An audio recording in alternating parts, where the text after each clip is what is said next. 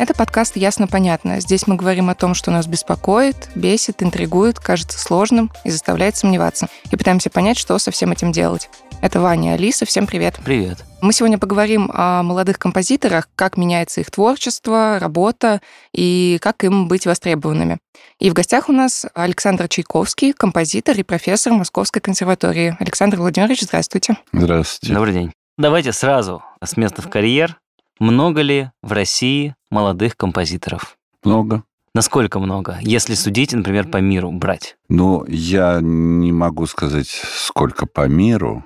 Я могу сказать, что поскольку я как педагог консерватории уже работаю почти, скоро будет 40 лет, наверное, не уменьшается количество. Ну, смотрите, а как получается? То есть каждый год, соответственно, консерватория выпускает какое-то количество композиторов. И что же, вот все вот эти молодые композиторы, все начинают э, заниматься непосредственно написанием музыки. Ну или продолжают в данном случае. Нет, конечно. Но прибавьте к этому еще. Да, у нас сейчас официально бюджетных 8 мест. Было 10. Ага. Плюс у нас коммерческих 5 мест, то есть за деньги. И они практически все время заполняются. Плюс у нас иностранцы. В этом году у нас много, что-то человек 6, по-моему, поступило, только композиторов. И слава богу, что наконец э, с этого года разрешили, за что мы долго сражались, очень долго, 20 лет, по-моему, если не больше, за то, чтобы опять разрешили бесплатно на композиторский факультет поступать тем, кто уже имеет диплом там, исполнительский или какой-то, то есть вот на композиторский факультет, на режиссуру, на сценарное, по-моему, кино, и, кажется, у писателей тоже, потому что это был полный идиотизм, когда человек, который... Э, да, на вокальный, что очень важно получалось, что человек в 17 лет там поступает э, куда-то, оканчивает, ну, типа там как драматический актер или угу. кто-то, потом он понимает, что э, у него есть призвание к режиссуре, и вот на свое призвание он должен уже поступать исключительно за деньги. Ну, представьте, кинорежиссер или как э, друг режиссер или там сценарист в 17 лет, это что? Он, он же проф, не обладает профессией по сути, такая же картина у композиторов очень часто. Поэтому то, что вы, вы говорите, скажем, половина тех, кто уже заканчивает с дипломом композиторов, они в основном начинают работать, там, они же еще в очень э, сильном статусе проходят все те теоретические предметы, mm-hmm. поэтому он же выходит не только композитором, он выходит педагогом по теории и может преподавать теорию, гармонию, полифонию, то есть, ну, должен. И фортепиано даже может это делать, по крайней мере, на каком-то уровне. А вообще как сейчас меняется теоретическая часть того, что должен знать композитор? Она не меняется. Меняется, к сожалению, к худшему подготовка тех, кто поступает в консерваторию, теоретическая, она сейчас очень снизилась. К сожалению, потому что, опять же, исключен пункт у нас в образовании, по которому в высший музыкальный вуз должны поступать те, кто оканчивает музыкальную школу и музыкальное училище. Ну, так, так всегда же было, или так, нет? А вот сейчас ну, скажем, вот родители заставили вас... Семь лет на фортепиано. Э, э, трубить. Вы семь лет в музыкальной обычной районной школе угу. отрубили, потом послали все к чертовой матери, а потом вдруг что-то у вас где-то не в жизни не получилось, и вы решили посвятить себя в консерваторию музыке. на композиторский или там на теоретический. И вы имеете это право. Ага. То есть у вас непрерывность образования музыкального или там специального, она прервалась, но вы имеете право. И поэтому кто-то, кто-то поступает так. Но вот этот вот перерыв очень важный, а это, между прочим, 4 или 5 лет вы ни хрена не делаете по музыкальному искусству. Mm-hmm. И это, естественно, огромная, так сказать, проблема уже для нас. А мы видим, а вдруг, оказывается, действительно, вот у вас есть какая-то способность, черт возьми, но он плохо подготовлен. Но мы его дальше пытаемся потащить по этим. Мы даже вот сейчас хотим опять у нас когда-то это было еще в советское время, э, сделать подготовительный факультет, чтобы вот таких, как вы, форсажем подогнать. Ну вот, а вообще, грубо говоря, Всегда во все высшие учебные заведения есть вступительные экзамены. И, соответственно, что-то абитуриенты сдают. Есть ли какие-то конкретные различия у всех музыкальных факультетов, в данном случае у композиторского? То есть там ну, надо иметь, принести какие-то, я не знаю, вот моя первая симфония, ну, здравствуйте. Ну, естественно, да. Вы должны принести или первую симфонию, или пару маленьких пьесок. Но это только начало. А на следующий день вы должны прийти и в классе написать письменно на заданную тему, неизвестную э, вам, сочинение. На нот, нотный, нотный да, да, да, причем без инструмента. Ага. На третий день вы должны прийти и также в классе написать задачу по гармонии ага. письменно. Да, потом вы должны будете прийти написать диктант. Uh-huh. А дальше у вас будет устное сольфеджио и коллоквиум, так сказать, на вашу мозговую достаточность или недостаточность. Поэтому, в принципе, так на шару вы не проскочите. Ну, я, я представляю. Там как бы все на первой симфонии закончится. Я... Э, на первой симфонии закончится все сразу. Абсолютно. Вот. Хотя очень жалко, у нас обязательно на каждый экзамен, вот позапрошлом году у нас одна девчонка поступала, причем она, я не помню уже из какого города, она журналистка уже была. Ну, совершенно безграмотная э, в этом, но способная, вот явно, что у нее способности, мы ее пустили, пытались ее даже как-то протянуть там, так сказать, по экзамену, но она, конечно, в конце концов не написала ни задачу по гармонии, и что-то что, но мы очень жалели, потому что девчонка явно талантливая была.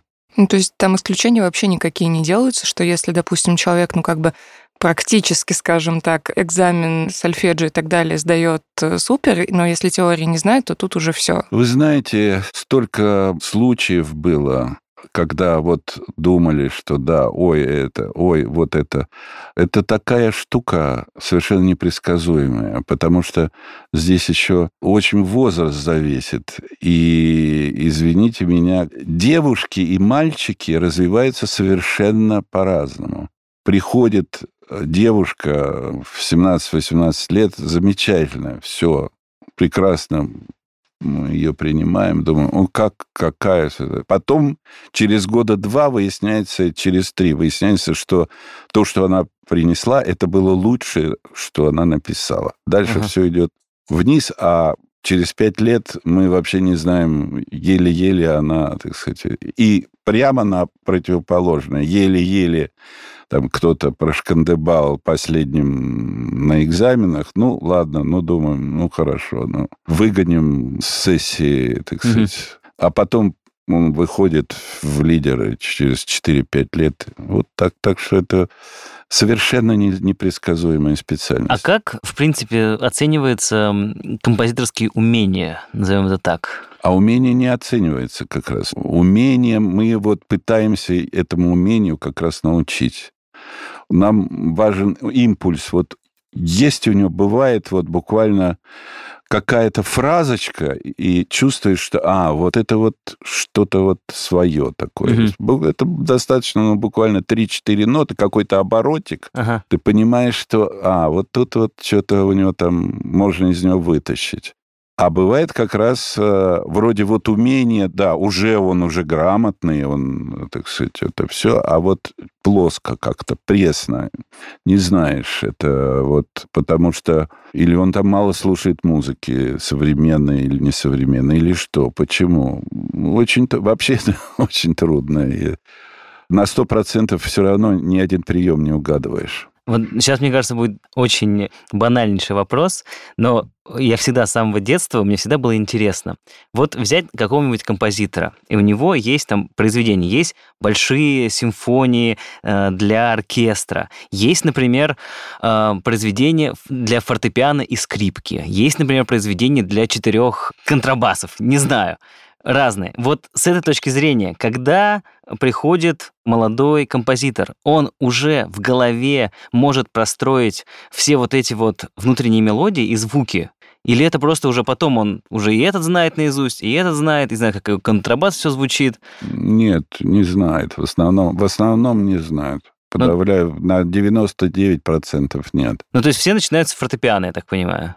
Ну, не обязательно, нет. Ведь, э, понимаете, там уже очень много приходит людей на факультативные занятия из других, э, из исполнительских факультетов. Mm-hmm. То есть э, те же скрипачи там или духовики, теоретики, хоровиков очень много, которые это им интересно, они тоже сочиняют, вот они просят, приходят, просят послушать, значит, и мы с ними тоже занимаемся как бы таким факультативным образом. И очень, я, да, я бы так сказал, что половина лучших это как раз люди вот из этих людей, которые уже умеют, какой-то владеют ремеслом, что вообще-то очень важно. Угу. И которые хотя бы не занимаясь, скажем, этим там, может, с детства или, ну, с детства вообще не обязательно заниматься, но у них уже есть очень богатый слуховой опыт по своей специальности, и они уже где-то интуитивно что-то умеют или, по крайней мере, предполагают, как это делается. И все. Ведь там в музыке ведь самое главное, что в музыке написать там какую-то тему, мелодию, это не, не, невозможно научить этому. Ты, ты можешь или ты не можешь, и, и все. А вот научить складывать кубики разные из разных мелодий, из разных отрезков. Вот это, собственно, задача педагога по композиции, складывать. Вот, поэтому, опять же, ты все время сталкиваешься с колоссальной разницей и подготовки, и умения или неумения.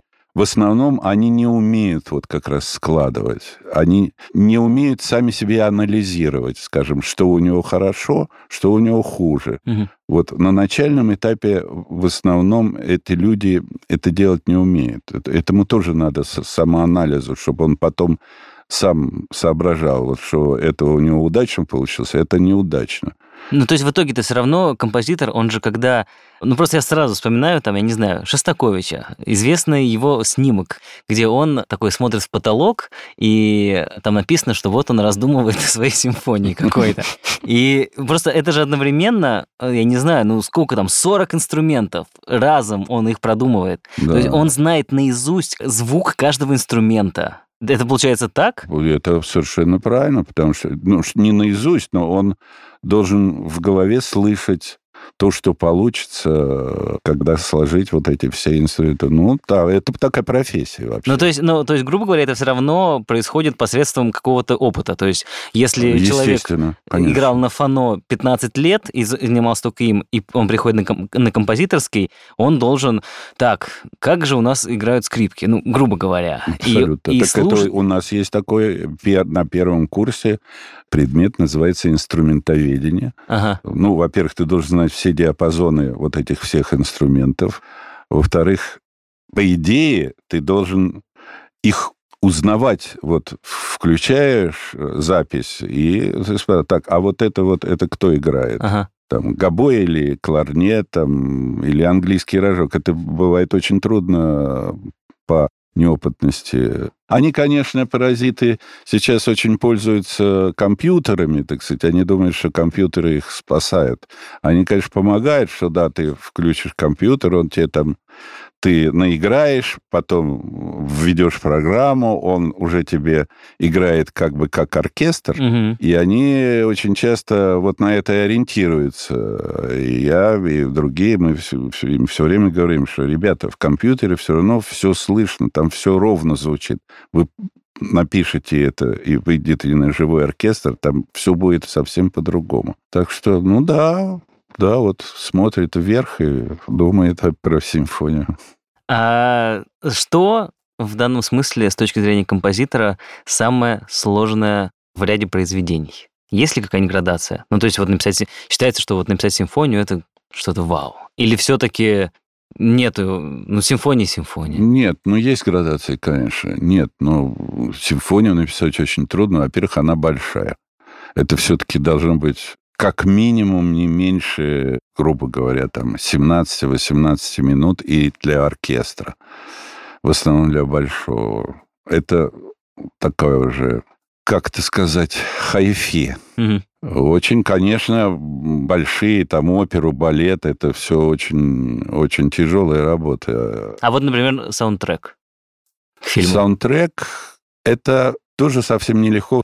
Там ты должен обладать очень хорошим мелодическим, в первую очередь, даром, потому что в кино там какая-то должна быть хотя бы одна мелодия, которая должна, так сказать, зрителей вести по всей картине. Потом саундтрек там немножко должен быть, особенно сейчас, специальные знания по уже той технике звукозаписи и всех, так сказать, фокусов, грубо говоря, которые сейчас существуют в кинопромышленности. Это тоже немножко другой совсем ракурс. Там тоже сейчас должны быть специальные знания и опыт, конечно. И вот мы сейчас стараемся частично студентов, чтобы они и с этим, по крайней мере, какое-то предварительное знакомство с этой техникой Мгм. имели. Вот. Ну, а вообще все трудно. И песню хорошую тоже ну, трудно написать. А вот с точки зрения песен, как, э, в принципе, композиторы такие, ну, будем так называть это, академического такого образования, относятся к современной эстраде, например?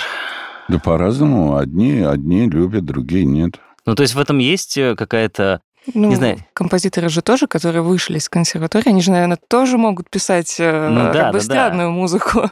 Ну, кто, кто-то понимаю. может, кто-то нет. Это... А здесь, здесь есть какое-то деление? Или там уже как бог, бог на ну, почему? Там э, нет, никакого деления нет, но кому нравится он... Вот у нас, например, учился очень хорошо, учился такой Саша за год, кончил консерваторию с пятеркой, все сделал. Но он очень увлекался как раз вот там мюзиклами, эстрадой и так далее. Сейчас прекрасно работает в мюзикле уже написал несколько мюзиклов, которые идут там и в Екатеринбурге, и, и он э, руководит оркестром в этом в молодежном этом на Комсомольском проспекте театре ММД.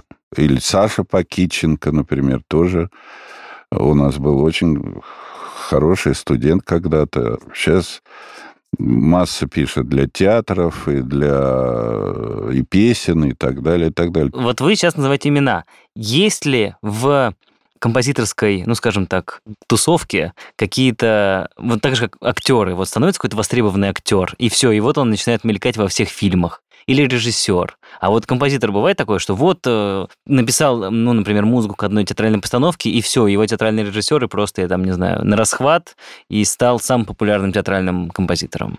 Или такого нет? Ну вот сейчас я бы не назвал. Конечно, есть композиторы, которые много пишут в кино, там, например, э, ну вот Юра Потиенко э, пишет очень хорошую музыку. Ну, он к «Ночному дозору» писал, насколько я Он- помню. Он, много, он много писал.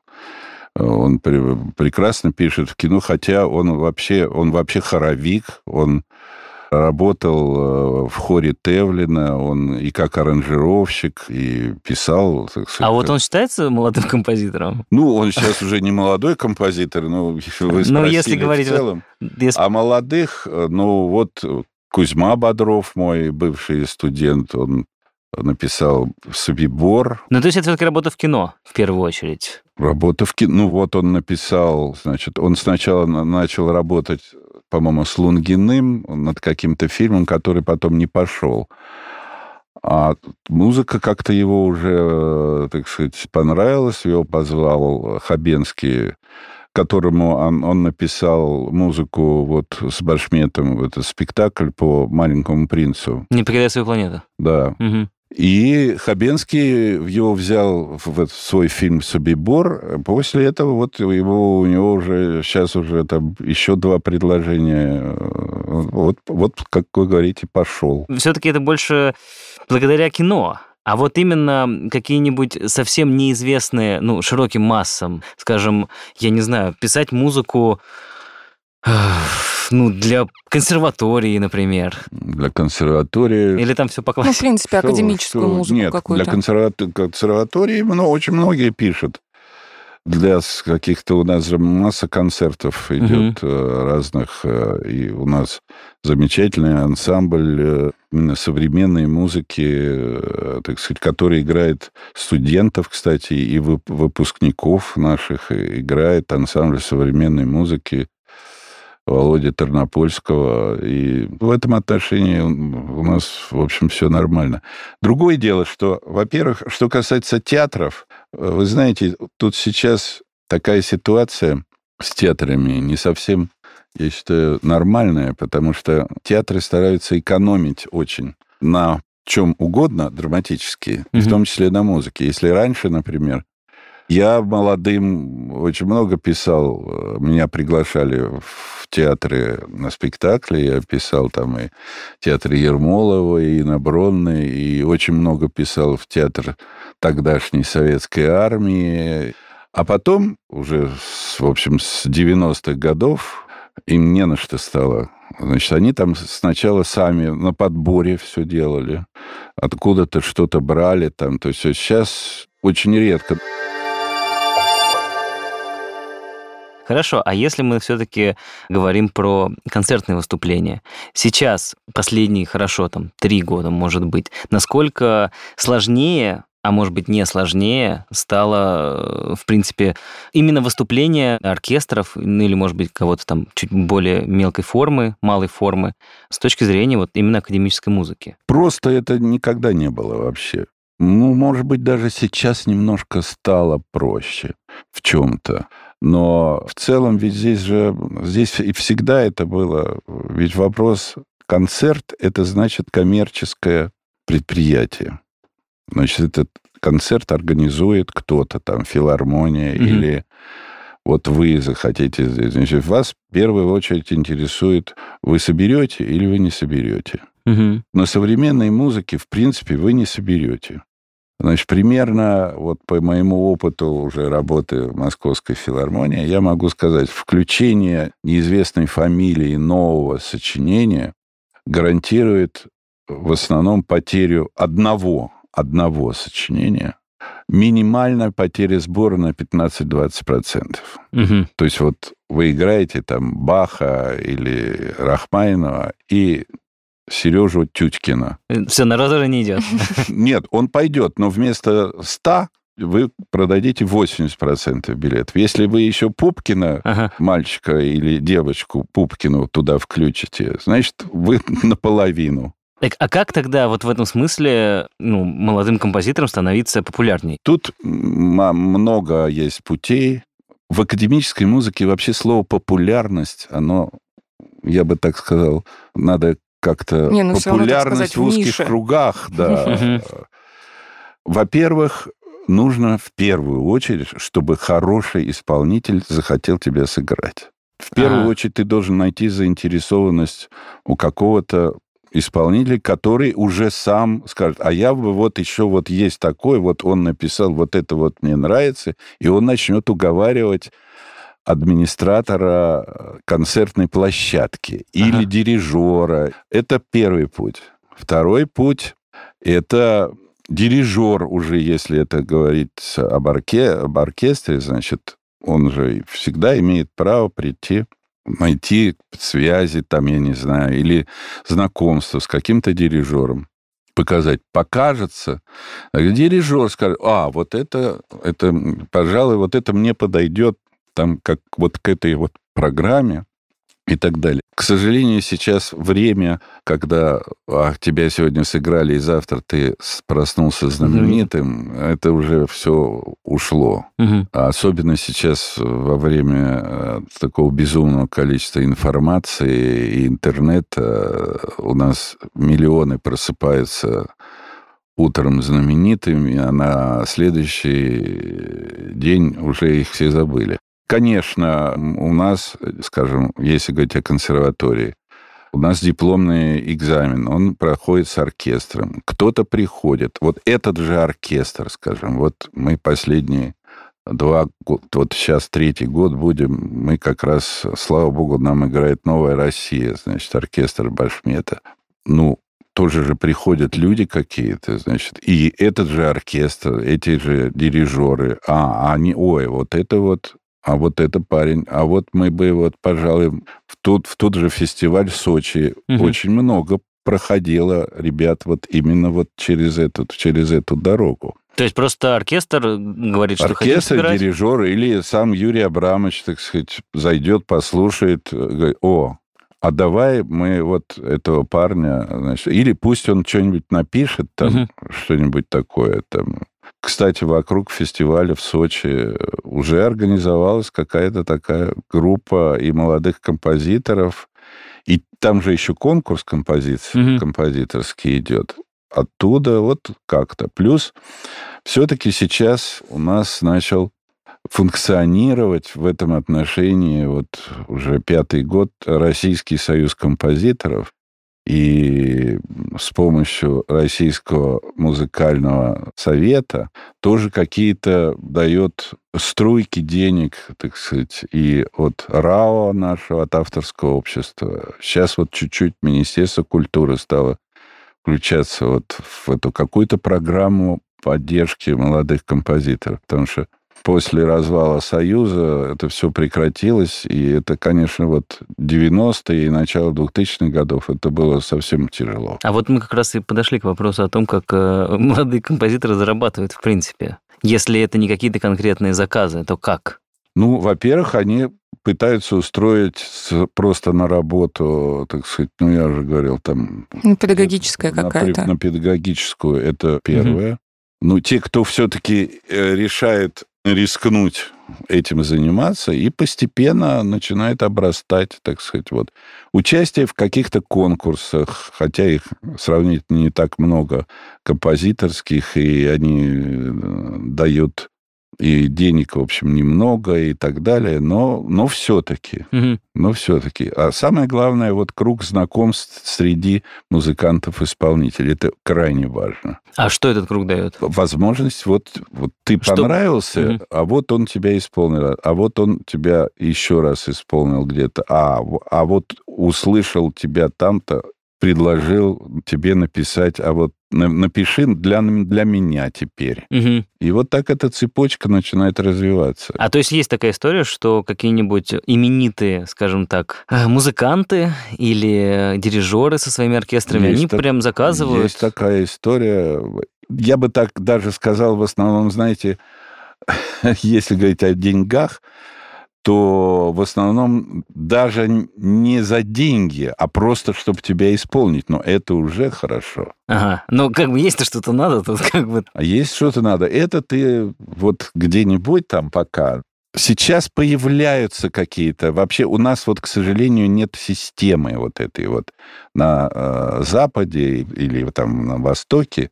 У многих оркестров есть система такая композитор-резидент скажем, там на вот в этом или на два года приглашается там какой-то композитор, и он тебе пишет, или там как по контракту он обязан тебе сколько-то сочинений написать, угу. а ты, оркестр, обязан это исполнить, и ты ему обязан платить. Угу. Вот у нас в оркестре, к сожалению, вот это вот отсутствует, и это очень плохо. А если, в принципе, сравнивать наш, ну, будем так говорить, рынок композиторский вместе с оркестрами, видимо, и с исполнителями, и, ну, взять Европу, например. Насколько в данном смысле сложнее молодому композитору в России, нежели в Европе? Или всем сложно одинаково? Я бы сказал, что сложно, в принципе, всем.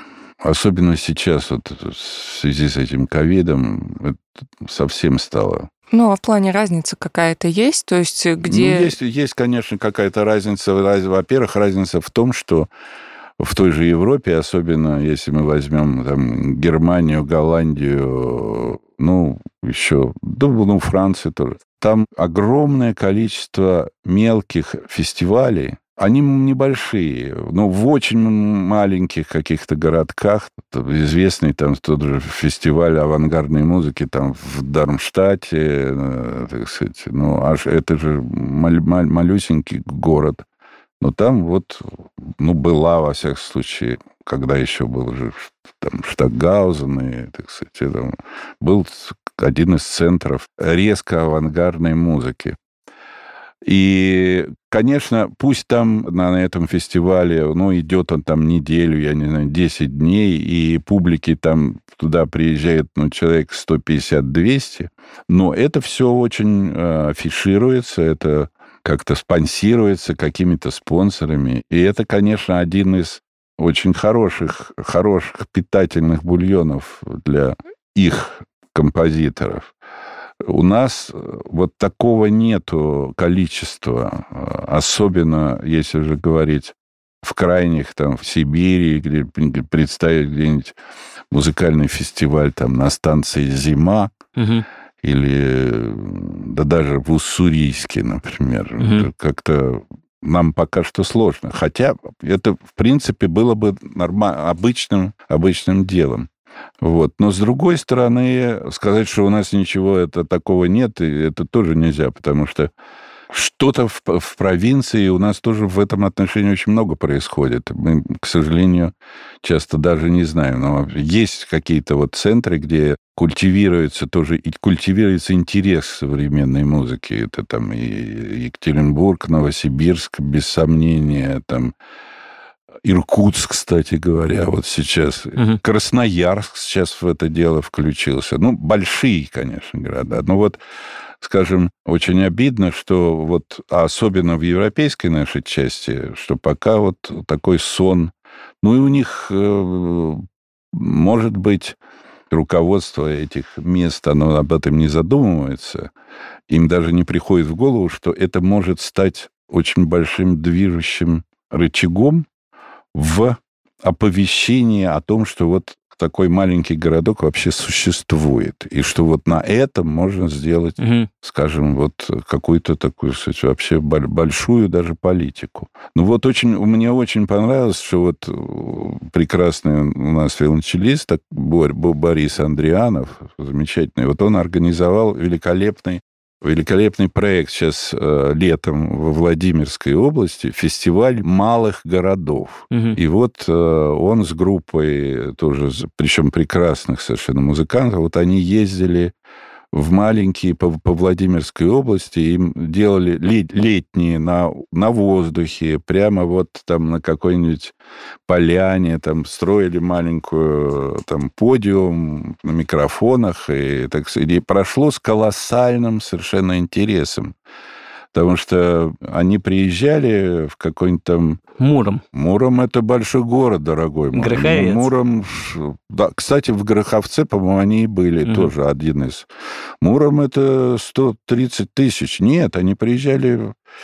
И там приходили сотни людей на эти... Они, они играли настоящую там академическую музыку, там Бетховена, там все слушали, открыв рот. Или вот сейчас, какой уже, три года, Боря Березовский сделал потрясающий фестиваль в Елабуге. На стадионе они играют с оркестром, там а, Ульяновский оркестр, по-моему, у них участвовал, участвует и Стальяти, камерный оркестр. Елабуга. Ребята, там по 10-20 тысяч приезжает с округа там ага. и из Казани, из Тольятти на, уже на автобусах приезжают люди на этот фестиваль. Поэтому у нас как ни странно, он, э, спрос на это может быть очень, очень большой, гораздо больше, чем мы думаем. Угу. Просто очень часто все в площадку именно упирается, в ее наличие отсутствие. Абсолютно верно. Это упирается в первую очередь, во-первых, в желание местных властей или нежелание, или, можно сказать, даже в каком-то смысле невежество в этом отношении. И отсутствие площадок, отсутствие, э, ну, вообще массы, массы э, вещей. Ну, например, хороших роялей.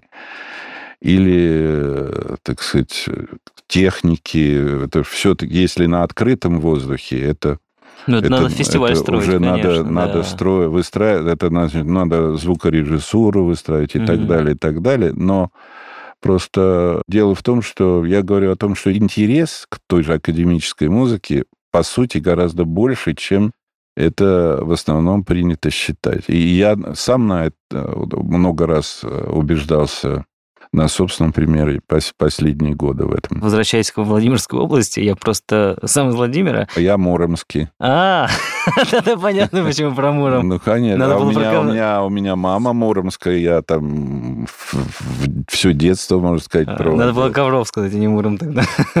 Вот, и я помню, как в школе, когда я учился, наверное, в классе в десятом, где-то во Владимирской области, сейчас не помню где, тоже было подобное мероприятие, когда на открытом воздухе. э, Это был оркестр под управлением Спивакова, и они играли где-то как будто бы в разрушенной церкви. Либо это были какие-то остатки церкви, Вполне, вер... да, вполне вероятно, что бы- было, были такие. да-да-да, я просто помню хорошо, как э, мы тоже приехали, это просто был какой-то то ли лес, то ли поле, Блин, ты наверное, приезжаешь, очень красиво. и там люди, ну, приходят красивые, ну, потому что это же все-таки академическая музыка, и там такой Спиваков вышел во фраке, такой загорелый, такой, сейчас будет э, музыка. Ну так, возвращаясь к нашим молодым композиторам, и уже, наверное, завершая наш разговор, у нас есть традиционный такой вопрос к знатокам внутренней кухни того или иного дела, скажем так. Сможете назвать там 3, 4, 5 молодых композиторов, которых, скорее всего, большинство, ну, скажем так, не знает, но которых можно и нужно послушать, ну, прямо вот сейчас. Конечно. Ну, я могу назвать гораздо больше. Но Ну, никто не запомнит уже это. Я, я понимаю, да. Ага. У вас, у Ковровских, память хуже муромских. Ну, Кузьма Бодров, как бы я могу начать со своих. Леша Сюмак, Володя Горлинский.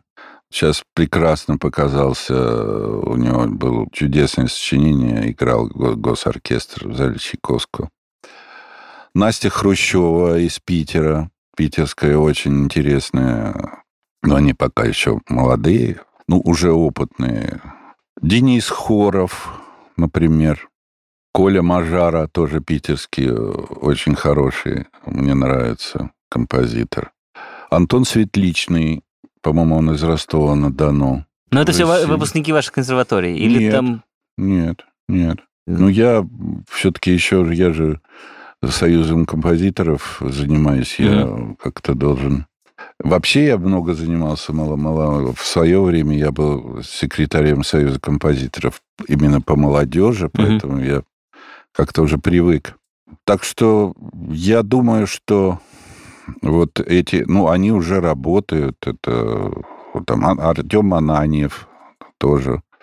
Это все очень способные люди, и я думаю, что у них точно там, да, Николай Попов, скажем, вот он сейчас в Московской консерватории начал заведовать электронной э, лабораторией электронной музыки. Достаточно, достаточно. Если Уже около 10 получается. уже, уже, уже заб- там так- забудете потом. Конечно. Нормально набралось, есть что послушать. Завершая нашу беседу, напомню, что у Ясно Понятно есть эпизод об академической музыке и фестивалях. Найти этот выпуск можно по названию «От Чайковского до Циммера. Почему классическая музыка — это для всех». В гостях у нас сегодня Александр Чайковский, композитор и профессор Московской консерватории. Спасибо вам большое, Александр Владимирович. Пожалуйста. Спасибо большое. С вами были Ваня и Алиса. Всем пока. Пока.